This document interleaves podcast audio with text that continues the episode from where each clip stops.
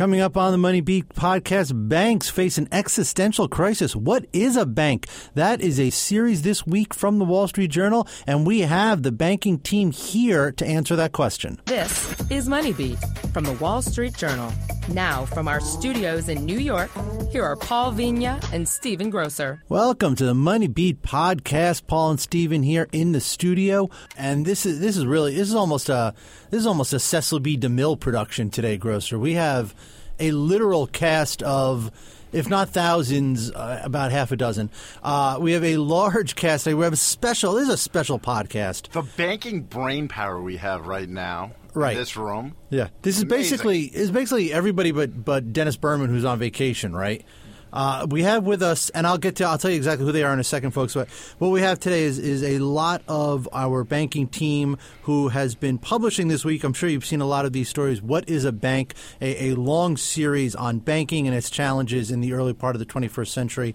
And so I'm just going to tell you who's here, and then this is going to be really just basically a, a really open conversation and the the one the one gist is that we have more people than we have microphones and headsets. So if some of this ends up sounding a little bit clunky, like as in Anna Marie can't exactly hear what Aaron is saying, it's because Anna Marie doesn't have a headset right now and Aaron does. So it's going to be a little bit weird.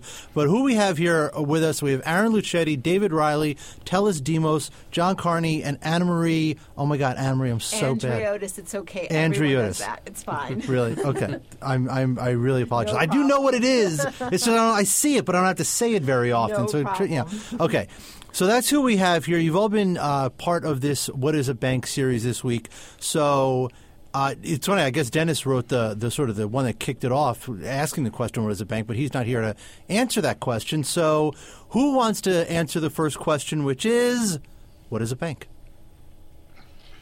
Silence. Yeah, no. You guys spent an entire week writing these stories. You, what? It that seems just like a- shows how tough a question it is to answer. Right. And you seems notice like we didn't simple have question. a story answering the question. That's So we're- true. It's still Well, TBD. one of the, I mean, I think one of the questions you can sort of start off with is coming out of the financial crisis. A lot of regulators, banks, you know, there's egg on their face. What were the f- steps that have sort of, you know, from a regulatory standpoint, that have started to change the face of banks? Well, banks 10 years ago were much more focused on just making money for themselves. That took up like a huge chunk of the pie chart. Now they have to make sure they don't blow themselves up. They have to make sure they lend and help the economy grow.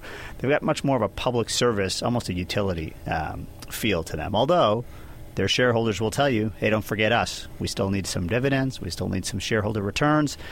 Um, and so it's a it's a big it's a big uh, interesting question, and no banks really answer it the same way. I think part of the reason for this question is when you look over the, especially the past couple of years, um, as banks have you know undergone all sorts of regulatory change to make them safer in the wake of the financial crisis, and at the same time the economy hasn't been growing as fast as people would like, and on top of that you have super low interest rates which really hurt profits for banks. A lot of banks, especially the biggest, haven't been able to generate the sort of returns that justify their existence, and so that's forcing them to say to ask the question themselves, well, what are we? What should we be? And in fact, it's you know shareholders are asking that too. You look, there have been calls that you know whether it's J.P. Morgan, Citigroup, Bank of America. Some people are saying they should break up, and they're they're not saying it from a political standpoint. They're saying it because the banks aren't generating sufficient returns. So they're saying maybe there's more value here if they're in different pieces, and that brings up the question: well, what is what should those banks be? Should should the banks be broken up? I mean, that's been a big sort of question, um, you know, since the financial crisis. I, I, I think um, it would be very hard to break up the banks uh, because if you're if you're a guy at the top of one of these big institutions, you don't want to break it up. Um, you know, CEOs of big companies get paid more than CEOs of small companies, uh, and so I think uh, one of the reasons, though, that this, you know, let's break up the banks thing has sort of re-risen. We heard a lot about that in the immediate aftermath of the financial crisis. It kind of went away for a little while. One of the reasons it's back is because the returns of these banks have been so poor that people are saying, well, we got to try something to improve things, and maybe the answer is let's you know let's break them up. But I, I think I think it's also because we. I don't think anyone feels like we've actually solved the too big to fail question. I, I mean, that, that's definitely true, right? We we know that if uh, if one or a number of these very large banks got into trouble, uh, it would be extraordinary if we didn't see the government act to try to rescue them. And so we, we haven't solved that problem. And the you know the, the regulators like to say you know we've made a lot of progress, but even they say you know the the bank's resolution plans aren't adequate, and so. Uh, they couldn't actually be resolved if, in the case of a failure. So yeah, we're, we're stuck at this point where we, we said we're going to end too big to fail. We didn't. We're not sure how. And from the shareholder perspective, the you know it was supposed to be great to build these you know giant super banks. Um, they you know th- this wasn't this didn't happen by accident. These were built you know by uh, you know, with the promise that the returns would be great, and that, that hasn't panned out. Uh, since the financial crisis, most of the ba- big banks have uh, not been able to consistently return anything near what their uh, you know, presumed cost of capital is. And I think stepping back from from from what you said, John, and, and, and asking, well, why do we care if the banks are making money or not? Um, and I think I think Anna Maria, I think your story really spoke to that, which is sort of what what do we want banks to be? Are banks things that are owned by shareholders that aim to make money like any company does? Or is the lesson of the crisis or what, what we all took from it as a society that we want our banks to look more like utilities, something that serve everyone and everyone's interest and that we have a large public policy interest in, in part because of too big to fail? And so the question is, you know, is and I think Anna Marie, your, your story really speaks that tension of, okay, we want the banks to be safe, we want them to make money. What are the trade offs there? And I think that the jumbo loans really illustrates that perfectly. Uh, yeah, I mean, this was interesting uh, covering consumer lending for a few years now. Um, I've been hearing a lot from the large banks about how we love jumbo mortgages. It was one space that they just love to talk about and all the reasons why they want to cater to the largely you know wealthy borrowers who sign up for these loans and uh, try to get a sense of well what's behind the reason why we've seen jumbo mortgages become such a more critical part of the consumer lending departments at banks. And well, a big reason for that is the pushback that banks have been feeling from regu- regulators uh, since the crisis. I think that mortgages really sort of um, encapsulate that. I mean, when you see the buybacks that they've gotten hit with from Fannie Mae, from Freddie Mac, when you see the tens of billions of dollars of penalties incurred um, from the from FHA um, regarding the loans that they were um, selling off to them. Uh, you get a sense that the banks are really looking at a way to sort of uh, try to continue on, you know, doing what they normally do as banks, but in a way where they is there a way that we can do this by sort of not having to answer to these sort of higher powers that be, and what can we do with regards to our own balance sheet? And what the story on Jumbos looked at was how this this this this tension of um, well, uh, we we need to scale back on risk, uh, we need to stay away from these fines, but we need to continue lending. Let's go to jumbos. Jumbos allow us to do that. And ultimately, what results from that is a number of unintended consequences, including the fact that you have a number of uh, demographic and racial groups that are not getting as much access to financing as they used to. Yeah, one of the great things about Anna Maria's story on, on jumbos is just the the tension uh, in different parts of the government where the banking regulators want primarily the firms, the banks, the big banks to be safe and to make loans that they feel are rock solid. But other parts of the government and other parts of the bank regulatory apparatus looks very closely at fair lending and whether you're giving everyone equal access to, to loan products. Um, and that's been a big issue over the years. Uh, and it's one that probably has gotten pushed to the backseat in the last five years because the financial crisis was so um, so damaging and so destructive to the economy broadly uh, that it's been sort of put aside. But that's changing now, I think, as the economy is coming back. This is getting more attention both from the CFPB, uh, the Consumer Financial Protection Bureau, and other parts of the government. So the, the tension is, is very much alive and well in, inside the bank uh, regulatory world. We've had a big um, the debate uh, between the banks and the Federal uh, Housing Finance Agency. They would, they uh, Fannie and Freddie have said we'll buy mortgages that are you know that have a three percent down payment. We'll buy mortgages with lower FICO scores, and except you know for, uh, for in a few exceptions and some recent changes, the banks have said that's all nice, but we're not going to make those loans.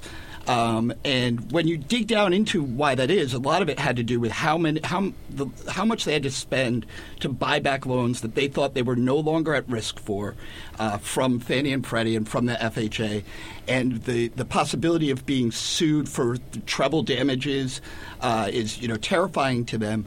And so um, the banks say, look, we'll sell you loans that we are comfortable keeping on our balance sheet. Um, but we're not going to uh, set up a sort of double standard that they regard as a trap, right? We don't want 3% loans on our balance sheet. If we sell you 3% down payment loans and a few of them go bad, somebody's going to come to us and say, How dare you make those loans? And they'll say, Well, you, you, you asked us to and you know nobody wants to sit in front of a Senate panel saying, "Yes, uh, you know, Mr. Senator, I, uh, or you know, probably yes, uh, Senator Warren, uh, I." Um, we had two standards: one for the loans we kept, and the others for the ones we sold to the U.S. government. That's a very uncomfortable position to be in, and so credit. Sta- so they've done this thing where they they call it uh, credit standards have made, remained tighter than the, than the federal housing finance people would like them to, and uh, and you know that's I don't know how you solve that. Well, I don't know that you can. And part of this, what everything we're talking about here, and go back to something Telis said before, was it all comes down to a question of risk and reward. And it's how much risk are you willing to take on, and whose reward is it are you talking about? So, uh, Telis says you were saying you know, the regulators want to have banks that have as little risk as possible. But as we all know from markets, if you have no risk, well, then you're not going to have any reward. That's a, it's like a U.S. Treasury bond. You know, it's it's the risk-free rate. And so the same thing with making mortgages. The banks look and say, you know, well, look at the risk. We've had to pay tens of billions of dollars. There's not much reward for that. And then going to the reward side, the question is: Is the reward meant to be that a bank generates sufficient returns that shareholders see gains? or is the reward that banks are there to serve some sort of social policy? And so that's if you can try and figure that out, and I don't think anyone has, then they'll determine should it be a bank or should it be a utility. Uh, we did a, a, piece about this, um, I think about a year ago, where we looked into how much the banks had paid in fines and compared that with their pre-crisis profits, and it really was true that it wasn't worth it. They ended up losing money in the end because uh, the fines actually overwhelmed the money that they made by by making you know by purchasing these loans by securitizing them. So it's not it should not be surprising to people that the banks are just saying you know we're, we we don't want to go down that road again, uh, and that's frustrating to the housing finance you know apparatus. But I don't see a way around it. Nobody can promise that 10 years from now a aggressive attorney general isn't going to go after them there's no way to, to say that one thing on, on this point uh, uh, last week, Wells Fargo announced that it was rolling out its own sort of version, let's say, of the FHA mortgage, its own low down payment option. And at the time, what I did was I, I pulled up the, the, the sheet of who are the top FHA lenders. And I was shocked because just a few years ago, in the top 20, you saw JP Morgan, Bank of America. So the big banks were there. US Bank, um, Fifth Third was on there as well. Um, and as of 2015, the only large mainstream bank on that top 20 list was Wells Fargo. And you had all of these other sort of like non bank, almost unheard, I mean, non bank institutions, many of which I mean, personally, I had never heard of. And it's like, well, who are these guys? You know, who's stepping in to fill that void that banks are leaving? Someone is, uh, but um, it's just not the banks right now. And that itself has risk because um, a lot of these places uh, have a lot less. Uh, ability to say if they do make bad loans and the FHA tries to get them to buy it back, are they going to be around 10 years from now to do that? They might not be. Very good point. And so, um, the you know, if these guys fold, uh, you, it'll it'll be the taxpayers at risk um, rather than you know being able to Right. find the banks. as, as Uh, usual. Uh, let's take a break. Important message here that we want to get out to everybody, and then we will come back on the other side with the Wall Street Journal's banking team. Hi, this is Kevin Sintumuang. This is Beth Kracklauer. Check us out on the Off Duty Podcast. We talk about food, Cocktails. all of the finer things in life, Check us out at wsj.com slash podcast. and become a subscriber on iTunes. WSJ Podcasts. Listen ambitiously. Now, back to the show. Welcome back to the Money Beat podcast. We are asking and trying to answer the question today what is a bank with the Wall Street Journal's banking team? You guys have been publishing stories all week on uh, a special series on this topic. And I, I have a question for all of you.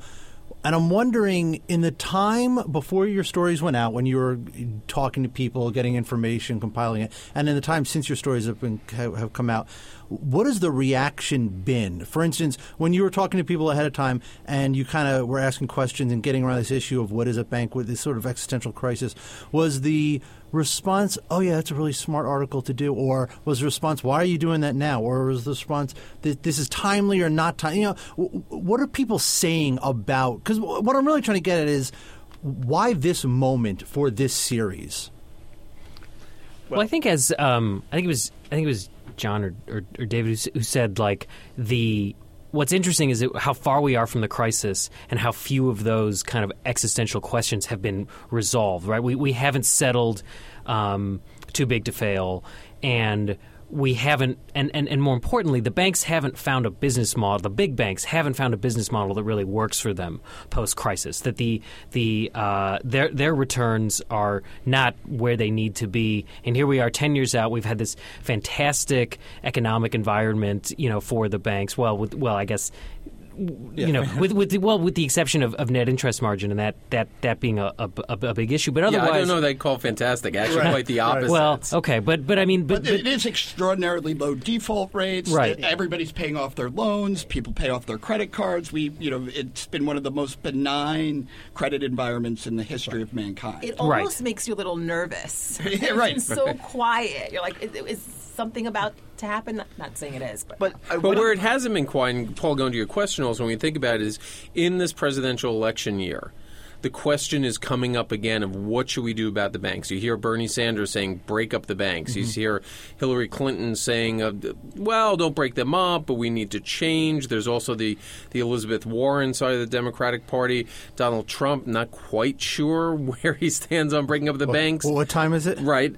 Um, and, and so you also have, you know, again with the election as well, the prospect that there's a lot of voice on Capitol Hill want to reopen the Dodd Frank Act come next year.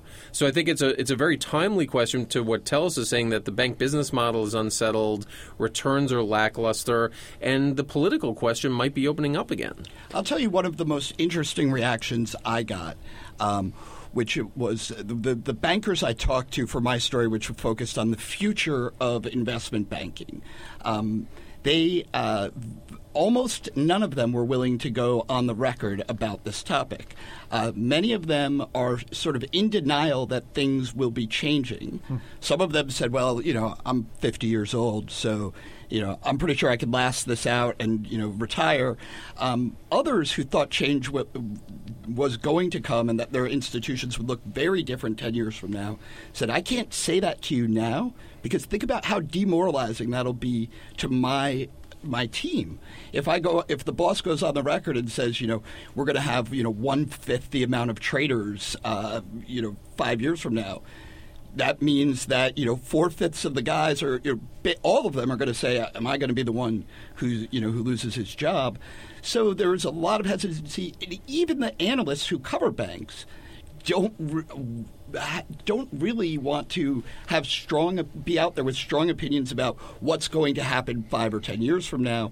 Um, part you know because their business is to cover what the banks are doing now and not be sort of futurists. But uh, you know that you know implies that there's a sort of hole in thinking, right? People aren't really uh, coming to grips with the idea that things might, uh, things definitely really yeah, need and to that's change. and that's that's a really good point. There was a stat in John's story this morning that, that really brought this home for me, and that was the, the job postings at J.P. Morgan. J.P. Morgan's had a, vis- a very busy week. Their their CEO was out on the the circuit, um, warning about auto loans. They changed their dress code, but it, amidst all that, the John had a great number in his column that talked about them Nice. Well, well done, Carney. Nice phone you got there. Yeah. Good grief, man. Is that, is that a special source that- call? Yeah. Yeah. That's, ex- That's- that's Sorry that's- about that. Yeah. That's the Martians calling you back, Lucchetti. Nothing, everything Jamie has to wait. heard you were talking Everything about has to wait for the podcast. Uh, anyway, the stat was 2,000 employees they're looking for on the tech side. They, they have they have room to hire up to 2,000, and in terms of number of traders they're looking for, uh, 123. And just 30 of those, by the way, are in New York. So the, even the traders and sales people that they are hiring, most of them are actually, you know, global. So their Wall Street operation is hiring, you know, just 30 Wow. people. And that's something else we haven't mentioned. Telis this goes to your area, which is so in amongst all these things, the regulatory forces, the political forces, the macroeconomic forces, then you have tech and the prospect of disruption that's coming from fintech firms. They're saying, hey, why do we even need banks? We, we can replace them with technology. Well, and what's especially interesting is that the technology is moving the fastest at the bank's kind of core strength, which is retail banking, right? Like in, in places like investment banking, which are you know, kind of, as you're saying, in an uncertain business model, technology really hasn't yet begun to impact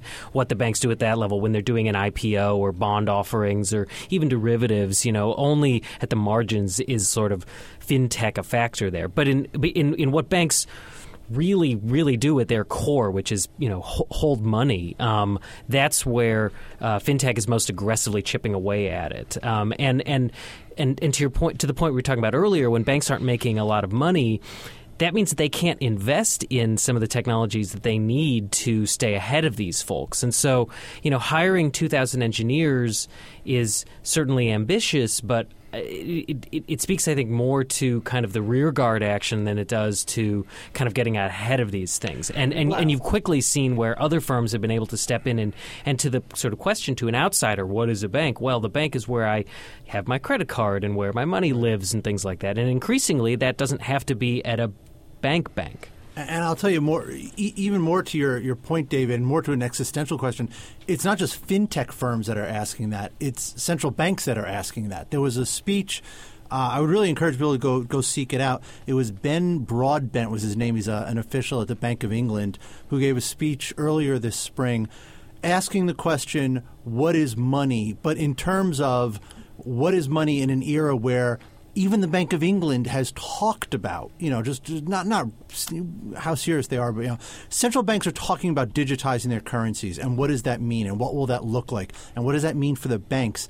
And, and in this speech, he doesn't take a stand on it, but he says one of the ramifications could be that you end up with a central bank that is essentially competing with banks for deposits and where are people going to put their money, especially if they're concerned? Are you going to put it with a commercial bank, which may or may not go under, or are you going to put it with the central bank? So you get to this position where the the very nature of the money and what that means and what it represents changes. What does that mean for banks? And that, to me, is a very large question that you know, it's not going to be answered for a long time, but that to me is a really existential question when you talk about what is a bank. Well, it just it, it goes to show that just everything is on the table right now. Right. Yeah. There is a big problem uh, that the banks are that the inve- from the investment banking side of the business uh, that the banks are not haven't yet come to grips with, which is. Uh, in the in the in the old days, pre-crisis, what you used to do is give away a lot of stuff to clients, whether it was data, pitch books on like what kind of companies they should take over. Toasters. They, they uh, the the guys like Goldman and Lehman and Bear used to complain that uh, the J.P. Morgans and the Citigroups were actually depressing the fees on mergers and acquisitions advising because. Uh, everybody sought to make it up through bond issuances and banks. So they, uh, so they and trading, and so they wanted. So they, so the idea was you underprice a lot of the sort of uh, client garnering services, uh, so that, and then you'll make it up on you know on the on FICC and on uh, and on b- banking services to corporate clients. That's broken down now because they're not making it up on FICC. So uh, one of the things that's they're probably going to have to start doing is repricing the services that they provide. So and And we've already seen that in some ways on the consumer side, right, Anna Maria? When you've had things like, you know, you can't uh, charge the fees for the overdraft, so now you have to start thinking about, well, there's a cost to a checking account. Uh, with checking accounts in particular, um, as overdraft fees have largely been, you know, hit by regulation, uh, what you're seeing is that um, there, uh, there really isn't much competition between banks anymore. Like there used to be competition like for people's deposits and we're going to offer higher interest rates. We're going to offer you perks that other banks aren't. There really isn't much space for competition. Um, in fact, uh, a survey that we had going um, with the What is a Bank series asking readers to just tell us, you know, what do you do in your day-to-day banking? Um, I, we were looking through the comments and one of the comments that came in was that, you know, banks are largely homogeneous right now in terms of what they have to offer. Um, uh, so ultimately, uh, what consumers said that they're most after um, when they're looking at, you know, what can the bank offer me is uh, online and mobile capabilities. I thought Huh, that was really interesting. Uh, it wasn't uh, um, as much about the interest. It wasn't as much about the uh, low fees as it was about. Do I need to step into a branch anymore? I really don't want to, um, and I'd rather be able to do everything online. Yeah, but the funny, the interesting thing about that is we just recently had a, a little item uh, in the paper talking about Wells Fargo had found that uh, I think especially among millennials, while they all online banking is hugely important, they still want branches. It's just that they want different sorts of branches and different types of branch experiences, not just the old one. But going back to what you're saying about the lack of competition, it's interesting too. It's not just the, the that the banks necessarily don't want to compete, but especially for the biggest ones, there are awash in deposits. Interest rates are so low they just really can't compete. You know, okay, what are you going to get, you know, 0.05 versus 0.06 on your deposit? They, they sort of look at it and say, well, what's the point? Like they don't they don't need to compete because they have these record levels of, of deposits, right? And that's Right. one thing that I've been thinking about as been having some conversations about what can we expect as the Federal Reserve continues to you know raise interest rates down the road. Um, one big question I'm getting from people is: Do, do you think that interest rates on my savings account, on my checking account, will start to rise. Uh, and I mean, I don't, I don't know. I mean, do they need to raise rates when they have all this cash to begin with? I mean, they don't really need more cash. They have so much cash at a time when they were offering close to nothing, right? And interest on checking accounts, for example. Uh, just, just something that I've been sort of thinking about. I think that's about to change. I, I, I think in the last couple of months, you started to see interest rates uh, start to creep back up again. Um, Goldman Sachs got into the retail deposit market, offering like 20 times what J.P. Morgan is on savings account rates. I mean, it's not big money, but it's one percent versus like 0.005 percent. I'm, I'm not exactly sure of that number, but it's much higher. Other banks like Discover and Ally. Um, are, are offering much higher rates, and people start to look at that as rates rates move up. Yeah, there there is going to be um, more competition to um, from things like mutual funds and um, and other asset managers are going to make bids for those dollars that are sitting in the banks as rates go up. So I don't think banks will be able to keep the rates on their deposit rates very low for very long. But they- you know they'll they'll, they'll try as hard as they can, um, and because you know the big dream if you're a bank right is to make sure that you're paying that as rates go up and you, the interest you're charging on the loans goes up, that you try to keep down the cost of your funding as low as possible for as long as possible. So they'll try really hard, and whether it's like really cool apps that they offer us, you know, the the, the modern equivalent of a toaster, anything but.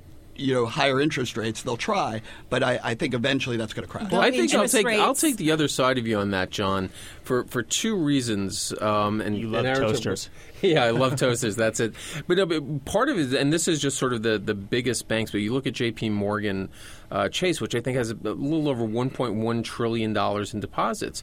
I don't think they're going to worry if they lose some of those. In fact, if you look at the banking system as a whole, They'd like to lose loans, right? Because loans as a percentage of deposits are still only around 75%. So there's a lot of room there. I think it'll depend on what kind of deposits. They will willingly lose a lot of these large corporate, uh, what they call non operational deposits, money just sitting around that the corporation doesn't need. But, uh, and for one of the reasons is that the regulations really penalize you that don't reward you for holding that kind of deposits. But small retail deposits are actually the gold standard right now, which is why Goldman wants this retail bank and why it set it up, why it's paying high interest rates. Uh, and so, if they need to defend those deposits, uh, that's what they'll do. That, that that's what they really want. Well, and it also speaks to I think one of the profound ironies, uh, kind of circling all this, which is that as as banks now increasingly need to defend their turf, especially with those retail deposits and things, what you see is, and as they fend off competitors that are in the non bank universe, whether those are tech firms or mutual funds and things like that, is that Wall Street and Washington may end up having much more in common than I think we've taken for granted. Oh, I think over the last few years we've gotten used to this conflict between the banks and Washington, but what I find in my world when I talk to banks about technology and upstart competitors and things like that, and, and I mean, the biggest complaint complaint of fintech firms is the is the, the degree to which Washington protects banks, puts a regulatory moat around them, and especially around that deposit. I mean, when, we, when you talk about small retail deposits, you're talking about FDIC insurance, and that is just a, a profound barrier to entry for a lot of people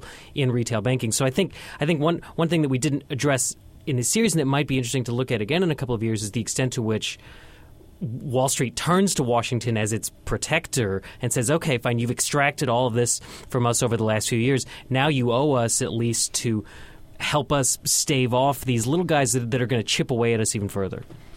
All right. Well, that'll be the uh, the lead story of the next time you do this "What Is a Bank" series. We are going to leave it there. I want to thank the Wall Street Journal banking team for coming into the studio today. I know it was a little awkward logistical fit for us, but I think we made it work okay. Uh, for Paul and Stephen, we also thank you, and we'll catch up with you again soon. Thanks.